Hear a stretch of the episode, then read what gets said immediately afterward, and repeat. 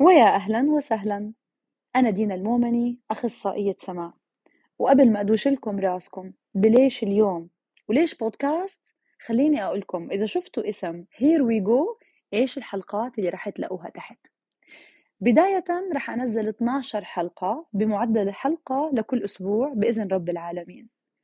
هدول الحلقات تسجلوا خلال السنة الماضية اللي هي 2022 كنت كتير محظوظة باستضافة نخبة من الاختصاصيين اللي موجودين بالمجال. فكان عندنا أخصائيين سمع اختصاصيين جراحة أنف وأذن وحنجرة واختصاصيين نطق. وأكيد ما رح أنسى والدة زارعة القوقعة أم زين. بال 12 حلقة الماضيين غطينا المواضيع اللي بتهم الناس اللي بتعاني من مشاكل بالسمع وأهاليهم. وأظن جاوبنا على أسئلة لمجموعة كبيرة من الاختصاصيين اللي بالمجال والطلاب اللي على مقاعد الدراسة. لهيك لو شو ما أقول وشو ما أعمل وكل كلمات شكرا اللي بالعالم اللي موجودة لضيوفي حكيتها ما بوفيهم حقهم. عشان هيك كمان مرة بحب أقول لكم شكرا من كل قلبي على وقتكم وجهدكم وكل المعلومات اللي شاركتوها معي مع متابعيني. ليش اليوم؟ لأنه اليوم 3 3 20 23 وبكل أمانة عم بحاول ألحق الوقت لحتى أنزل الحلقة قبل ما يخلص اليوم.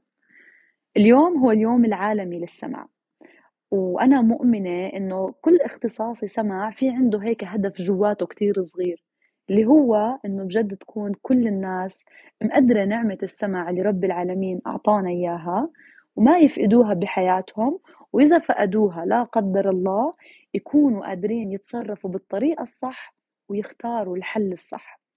والحل طبعا بده مجموعة من الاختصاصيين بالمجال لحتى يقدروا يحددوا شو هو الحل الصحيح لكل حالة. مع إنه للأسف في كتير حالات بتكون عارفة شو الحل بس برضه ما بتقبل تروح له. طبعا في مجموعة من الأسباب لحتى ليش الناس ما بتقبل تروح له.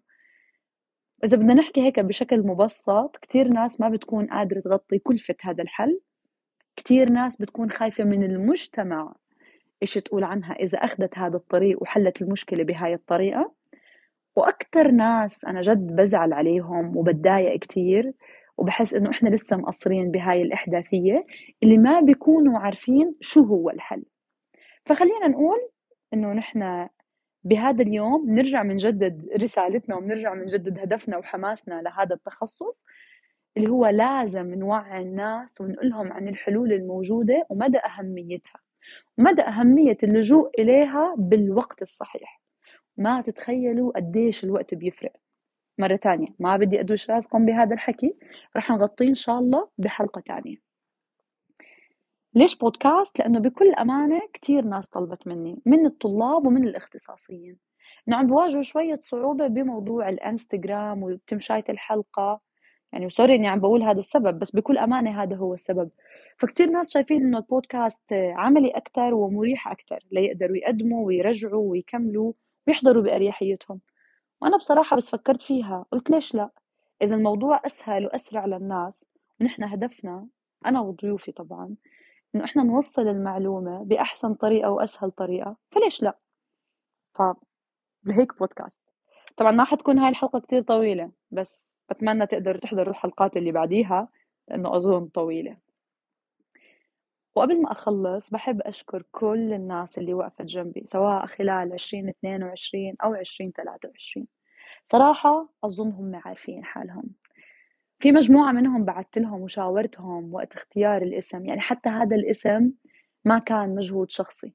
كل إشي بنعمله بحياتنا باعتقادي الشخصي هو بهمة الناس اللي حوالينا وبمحبتهم وبجهدهم وبدعمهم وبجهدنا كمان وتوفيق رب العالمين.